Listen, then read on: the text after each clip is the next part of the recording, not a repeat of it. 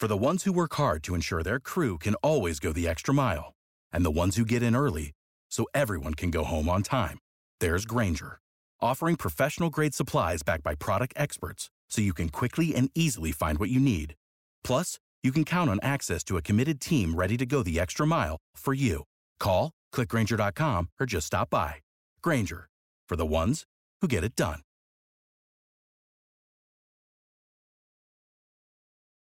Shop Germain Ford of Beavercreek, minutes away with an experience miles above. Delivering the right car, the right price, the right way. Come see why more are choosing Germain Ford. Just off of 35 east of 675. Germain Ford of Beavercreek. Welcome to Cloudy with a Chance of Podcast with WHIO meteorologist McCall Vrydags and Kirstie Zontini. Brought to you by Germain Ford and Beavercreek. Remember, you can listen to Cloudy with a Chance of Podcast anytime you want on Apple iTunes, Google Play, Stitcher, and WHIO.com. Hey, McCall. Hey, Kirstie. How are you? Good. How are you? Just living it up in the sunshine. Finally. I know. I actually did not wear a jacket to work today. I know that it was like it's like right at that edge of Yeah. where you could or couldn't wear a jacket, but mm-hmm. I was being a rebel. I'm proud of you. And the sun actually feels warm at this mm-hmm. point in our lives now that we're at the end of March. I know, and it wasn't breezy or anything like that, so the temperature just felt, you know, like it should. I know, it was wonderful. One thing that wasn't great, though, we did have a couple more mornings this week where we were in the 20s. Mm-hmm. So we are in that critical time, I think, when you see the sun and you want to start getting that yard ready. And, uh, you know, we're in Southwest Ohio, so we know better. I know. I know, and I and it teases you because you start even me, you know, I see some uh, flowers are starting to come up, the grass is starting to come Mm-hmm. Green up, again yep. as well. So it does give you that false Right. thought that you could Like, let's just do our garden this weekend because Yeah. it's going to be so nice out. Uh, but we do know some Dayton statistics for you. April 19th is typically the last time that we hit um, 32 degrees on average.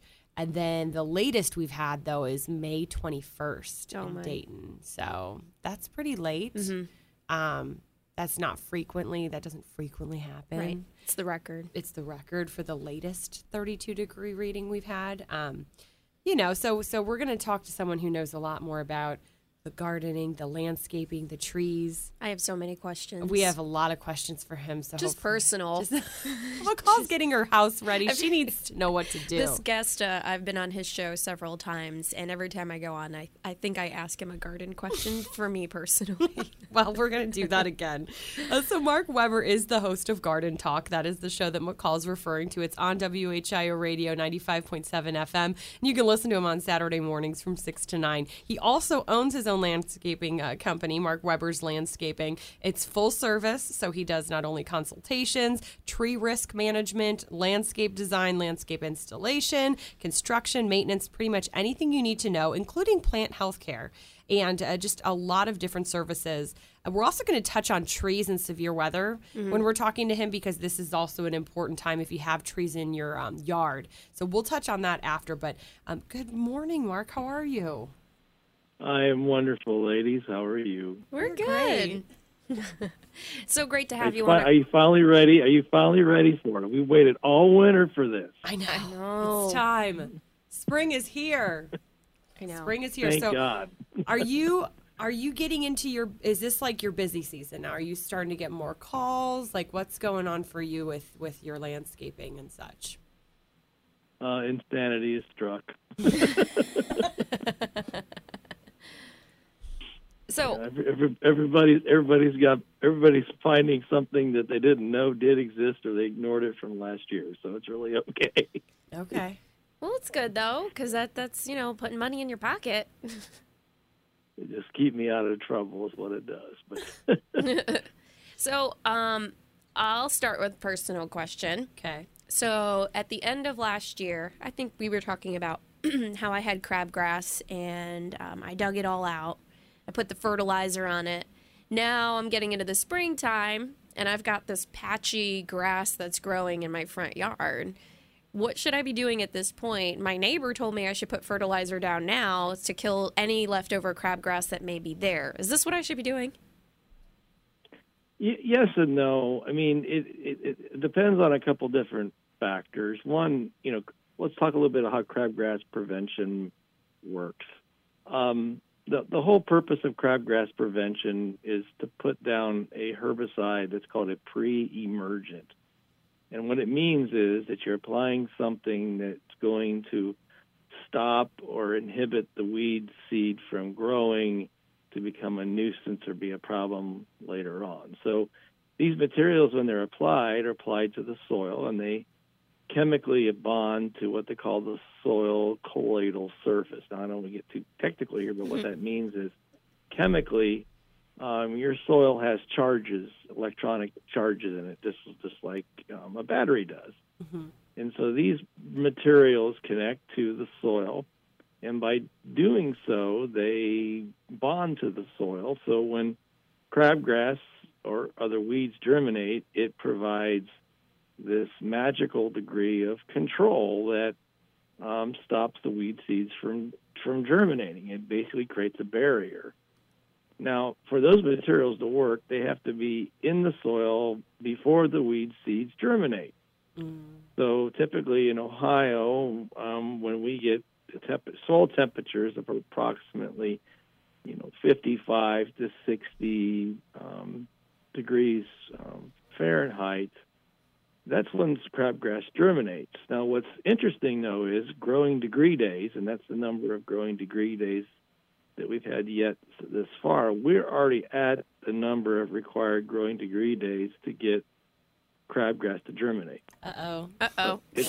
Yeah. So what this, all this means is that we're at the time of the year that all we need is probably a week of fairly warm weather that we may be at that threshold of where crabgrass is going to likely um, germinate. Mm-hmm. Now, uh, when we so, were we were talking about grass seed, you know, like I said, uh, late last summer, and you were you said something interesting to me is that you have to pay attention to the grass seed that you buy, oh. because there may be some seeds in there that are weed seeds. Is that right? Yeah, grass seed's a regulated product, meaning that to sell grass seed, you have to have a label on it, and that label has to provide for the percent, what varieties of grass seed that are present, and more so, there's a little part of the tag that says inert matter, mm-hmm. and that could be dirt, that could be weed seeds, that could be all kinds of things that aren't very beneficial for your lawn. So the quality of the seed that you purchase needs to be really scrutinized, and you do that by reading the label on on the bag, and more so, they'll even tell you the percentage of germination of the seed as well. So those are really important clues, and, and kind of the the general rule of thumb is is that the cheaper the seed, um, the less likely it's going to perform for you. Because when you're buying grass seed, you're buying genetics. Okay. You're buying where people have spent lots of time and money and effort at selecting out plants that are uniquely qualified to be in your landscape. And, and kind of think of plants as these amazing things that offer all these great genetic benefits to us. And we're not we're not saying there's there's there's good genes and bad genes like everything else in, in the living world. But these genes are powerful, meaning that with grass seed, as with trees and shrubs, we have the ability to select plants based on their disease and insect resistance. So, for example, if you have an issue, let's say with some insect called uh, hairy chinch bug, which really tears a lot of lawns up in southwest Ohio, if you would buy um, and select a turf type tall fescue that has what they call endophytes, and those are a fungus that actually lives on the grass plant. Mm. Well, every time a hairy chinch bug would eat your grass plant, that hairy chinch bug would die. It's it's pretty cool. It's pretty. So it's you're you're basically buying, you know, these products are are, are designed to, to provide you a, a lower maintenance landscape, but more so, you'll end up using less pesticides. Right. In the same same process by proper plant um, selection. Interesting. Who would have thought? So it's worth your time to research what you're going to buy mm-hmm. with the grass seed and maybe spend a little more on it because you're buying, like you said, better genes and a better grass that would perform for you. Yeah, things that I would have never thought about. No, neither would I. Fascinating. Well, and ge- genetics genetics matter, and, and and and a lot of people sometimes hear the word genetics and they mix up that with the whole controversy over GMOs and all that mm-hmm. kind of stuff. But plants are unique is that they have variable genetic codes, and we we plant nerds have the ability to select and choose those um, variable genetics to create plants that are better for right. and and and we have the same thing with trees. We have trees that um, you know provide better fall color based because of the fact that we selected them from um, species of trees that have better fall color. For example, red maple, which is an extremely popular tree, if about I'd say probably 80 to 90 percent of all the red maples that naturally occur in nature don't turn red in the fall. They just don't. They they're they're green and they lose their leaves and that's it. They don't have red fall color. Hmm. But if you select varieties that have the names like red sunset, autumn blaze, those are all varieties that have been specially selected for their autumn fall color. If that makes sense. It does. it does. It's so neat. So, McCall, I'm sorry. We're going to pull you away from No, your that's personal fine. mark. That's fine. from Thank your you, Mark. personal mark questions. We're going to make a little more generic. So, we kind of touched on this in the beginning. Uh, now that we are transitioning out of March and into April, and we're getting those warm, sunny days, and you may get some sunny days that fall on a weekend. Um, what should people do now when we're still on that fringe of we can easily have some nights that drop below 32 degrees? What can people start doing safely in their gardens um, that you would suggest that wouldn't put them or you know allow them to waste money if they plant flowers that are sensitive or vegetables that are too sensitive? Well, stay with lawn care first of all. Okay. Um, a lot of lawns are in trouble related to a disease called snow mold, Oh, and that's where the turf was under um, snowpack for a lengthy period of time, and then you you throw on top the lengthy monsoon season that we've had. I was going to um, say we were really last- wet. Yeah. Yeah, so these kind of situations, we have a lot of grass that's extremely matted um, down, and because it's matted down, it's subject to uh, a fungus called snow mold, and snow mold will kill the crown of the grass plant. And um, I think I have not seen one yard yet that doesn't have a snow mold issue. Um, so what it would help if you just take you know five ten minutes, walk around your yard with a leaf rake, and when you see grass that is pulled, you know, matted down or com- or compacted down, just take that leaf rake and just gently rake the the lawn area, and you will achieve you'll relieve that issue of snow mold, um, and just by basically aerating the aerating the grass. It's that simple. Um, and, and and that's one of the first things. The second thing that I would really recommend anybody to do, and this is kind of a basic of growing plants, um, is I would highly recommend that our folks that are listening today um, do a soil test. This is probably one of the most fundamental parts of growing anything. Soil testing allows us the ability to know um, uh, what the amount of nutrients our, our landscape needs and doesn't need. And uh, I spend a lot of time reading soil tests, and the thing that I see a lot is where landscapes are being over fertilized. Believe it or not, we over fertilize probably more trees than, than we need to. And the scary part is that when you over fertilize a tree, you can actually cause it to be more susceptible to diseases and insects. Oh, So, and and and the other thing that happens a lot is is that why should we pay more for our fertilizer applications when we really don't need that much fertilizer applied to our landscape? So it's kind of more of an intelligent approach, at, you know, attacking the issue based on the needs of the landscape. And we do that with what they call soil testing. How would someone go about that? Would would would, would, would, would, would, would you know local landscaping company? Is this something that they would buy? soil and send test, you know, you can you work? can yeah, soil test can be done. Typically, you can do one yourself if you want, Mm-hmm. um, but you need somebody to be able to read what the results say. Okay. And that's where people like myself come in. I read a lot of soil tests for people and interpret the results, and then come from there with some, you know, recommendations that can kind of lead them down the path to how much fertilizer they really need for their landscape. Nice. Now, heading into, um, you know, April and May, those two months, what timeline, I guess, would you suggest for someone that wants to start maybe building out their garden bed when it comes to planting flowers and such? Is there, um, you know, a time of, of the year in, in May or April where you're like, okay, now we could start or do this first and then move on? What kind of timeline would you give Well, someone? actually, we're there now. okay. All right. Good. we're there now, yeah. And it's kind of well, plants that are seasonal, what what, what we call annuals, Mm-hmm. those live for one season and die. Right. Um, are are one or two groups. They're cool season or warm season. Okay. And c- cool season plants, to give you an example, a classic example that can be very safely planted now and they do very well are pansies. Okay. Um, they're a great annual. They ta- they tolerate cooler temperatures. In the world of vegetables, broccoli and cabbage and Brussels sprouts, um, leaf lettuce can be sowed now. Um, garden peas, onions, potatoes, they all can be sowed now. Perfect. Some of the hardier stuff. So there's they of. don't don't wait for for the weather to warm up. Get out and do it. Nice.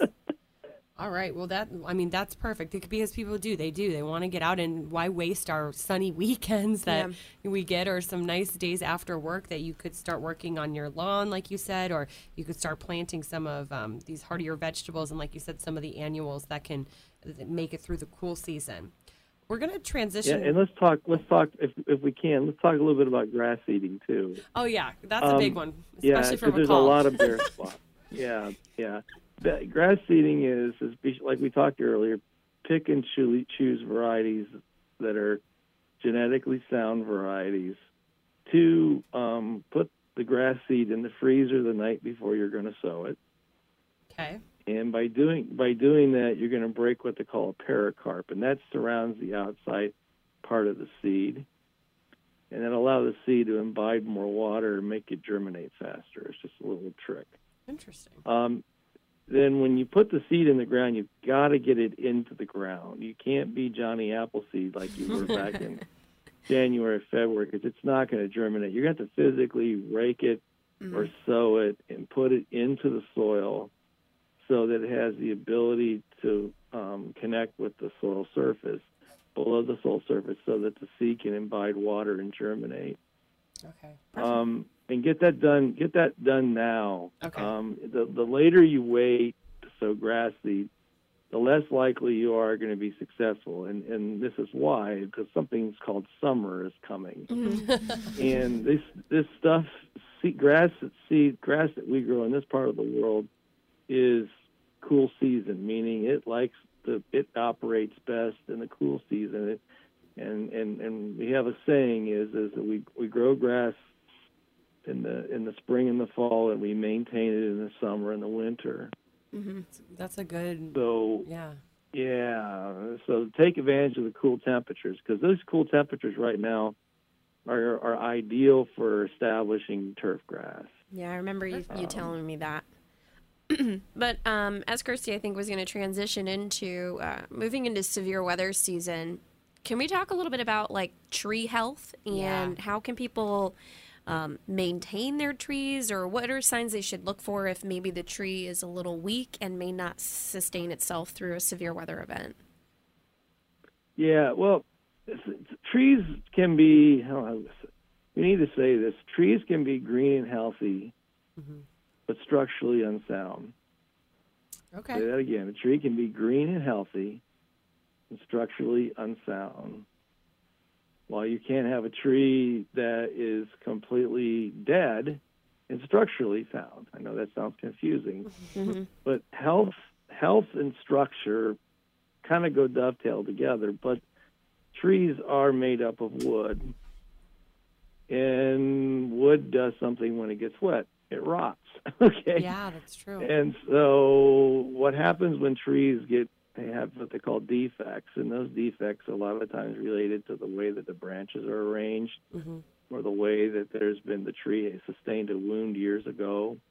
Those those um, defects are what typically break in most most weather weather events. Now, the way that we measure what's likely to break or not likely to break is on the um, what the average weather most what the, the average weather temp, weather event is going to be. Mm-hmm.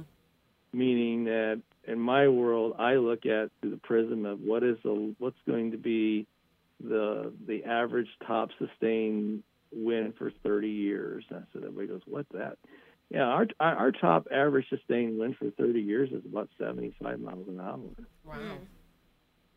So when we're looking at you know potential for tree failure, I'm looking through the prism is if we got a 75 mile an hour wind event, what's the likelihood of this part of the tree breaking or not breaking? Okay. And from there, from there we come up. You know, we go through a, a number of different other things, but the bottom line is, is these defects in the most cases, and I've quoted to say this before, about 90, 95 to 90 percent of all defects in trees are foreseeable and preventable regard, regarding the likelihood of them failing. So that's where tree inspections are really important. Um, you want to work with qualified arborists, and those are people that have gone through um, a level of, of training and education and certification. And those kind of folks you'll find is with the International Society of Arboriculture, ISA for short.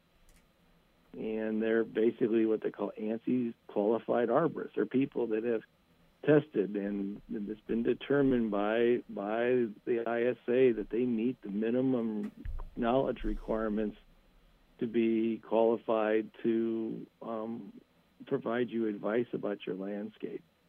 That's and uh, they're and that's it's much like the- like any other profession. It's it's one that requires continuing education, Mm-hmm. and we spend lots and lots of time learning and relearning things. Yeah. Yeah. But it's important, you know, these are, if you've got some big trees in your yard, it's worth your time to get a professional that can come out and know what they're looking for for you. And then you guys, I would assume, can help them make a plan for what to do next. Correct. And, and mitigation wise, the part that's really important with with um, trees are is is finding the defects before they break. Mm-hmm. I can't say that enough. I, I, The worst call is is a call after after we get you know a, a 50 mile an hour wind and and the tree breaks in half and half of it's in their yard and half is in, in the neighbor's yard Yeah. and the conversation is well I want to save the tree. Well at some point you're probably not going to be able to save the tree because everything in life has a limited life expectancy and the idea is is is that we try to take and and work with the situation to mitigate it or remove the likelihood of a failure. One of the classics is what we do with older trees, which was called um, called reentrenchment.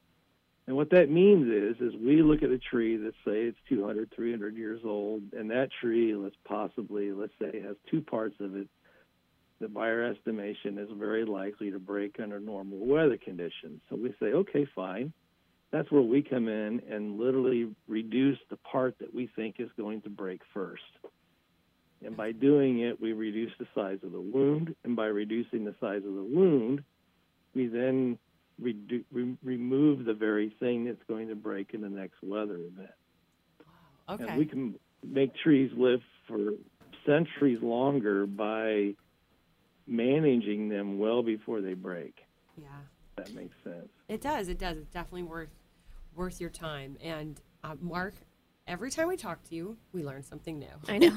and we do want to say thank you for uh, dropping by with us to be able to talk not only about people, you know, with their grass health and their gardens and their tree health, um, but we really, really do res- we uh, appreciate it. And you know, people can listen to you, right, Mark? How can they listen to you and you dive even deeper into some of these topics? Yeah, to the sometimes to the point of nauseum, but No. No. Um, sometimes I think that's like, but no, we're on Saturday mornings. We start at six o'clock in the morning. I know it's an ungodly time of the day, but we run we run till nine o'clock, and um, it's a fun show. I mean, Yeah. I, I've done it for a long time. One of the things that I like to do is really push.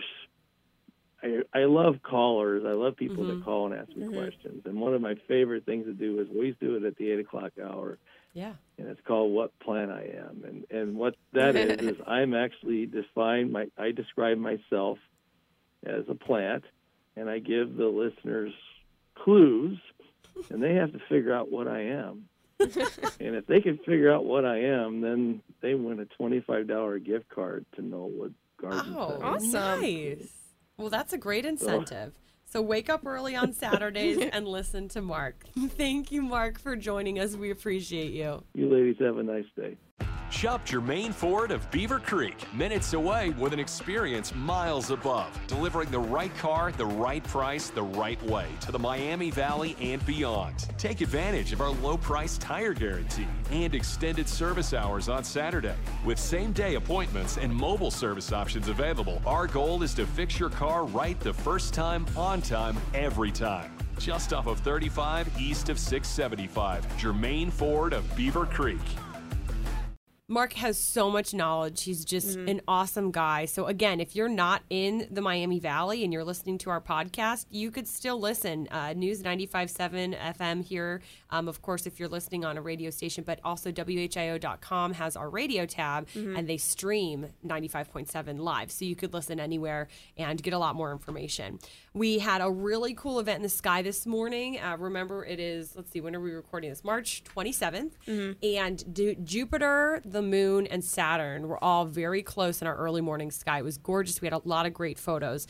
And I do want to point out that for the rest of March and really into April, Venus is also going to be a fantastic early morning planet. So if you look to the east southeast before sunrise, it's actually the third brightest object in our sky besides the sun and the moon. And then Mars is a good one for everyone when they're driving home from work or when you're out maybe after baseball practice with the kids. You can look to the west right after sunset when it gets dark right away, and you'll be able to find Mars around 8 o'clock. That's when our sunset is on April 1st. So, a really great opportunity. Two planets that don't go away, really, for They're the here next for month or so. They're here for a while. They're great. Yeah, really exciting. And now we're getting into that time of year where we start to see more and more things in the sky. Mm-hmm. And we're actually going to see our first meteor shower of the spring. And I it's, know. And it's, It's a a great good one. Yeah, I was like, it's a good meteor shower. You have a good chance to see some meteors uh, as long as the skies cooperate. Mm-hmm. This is the Lyrid meteor shower. It's going to peak in the evening of April 22nd into the dawn of April 23rd. The moon will be bright, unfortunately, so that does mean that it may dim out some of the other meteors Mm-hmm. as they're flying by. But usually there's about 10 to 20 per hour. So if it's far enough away from the dimness that is being cast off by the, the moon, you should be able to see some of them. The moon is also very close to the planet Jupiter that night, so at least you'll get to see the planet. Right. So no matter what, you at least get to see a planet then. Mm-hmm. And in terms of our weather question, McCall, you had a hurricane related question that we wanted to briefly touch on. Yeah, someone was just uh, asking about this upcoming hurricane season and asking about the names. Um, but more specifically, we retired two names Yes. this year. Um, because of how devastating and destructive these two hurricanes were in 2018, Hurricane Florence and Hurricane Michael Right. have both been retired now, and they will be replaced with two new names coming into the hurricane season of 2024. Right. So those two names are um, going to be Francine and Milton. So again, when that cycle returns in 2024, instead of Florence and uh, Michael, you'll have Milton and Francine. And when it comes to the 2019 uh, tropical storm for the Atlantic season names, Andrea will be the 1st one this year. And then the last name stormed, if we were to go all the way to W, is Wendy. So um, that's just a little bit about the names of hurricanes. And remember, they do get retired when they are extremely destructive, when they are deadly, when, you know, they really leave a mark on society. You don't want to churn up those feelings again. So uh, they will. The um, World Meteorological Organization will retire those names. Yeah. So sadly, they were very destructive. Yeah. And we covered both of those here on Cloudy with a Chance of podcast. Right. We did team coverage for Hurricane Florence, where we had uh, two of our sister station meteorologists and former WHIO anchor Mm-hmm. John Paul on for uh, one of our uh, podcasts. And then we also did Hurricane Michael with. Um, Brian Wood, assurance storm damage analyst, and he went down there and talked about the devastation that was left behind by that hurricane. You can go back and listen to either of those podcasts. Yeah. Thanks again so much for listening to us today. Uh, you can continue to catch our episodes right here on WHIO.com, Apple Podcasts, Google Play, and Stitcher. Don't forget to rate us, write a review, and if you ever have a question, find us on social media and send them to us. For the ones who work hard to ensure their crew can always go the extra mile, and the ones who get in early so everyone can go home on time, there's Grainger, offering professional grade supplies backed by product experts so you can quickly and easily find what you need. Plus, you can count on access to a committed team ready to go the extra mile for you. Call, clickgrainger.com, or just stop by. Grainger, for the ones who get it done.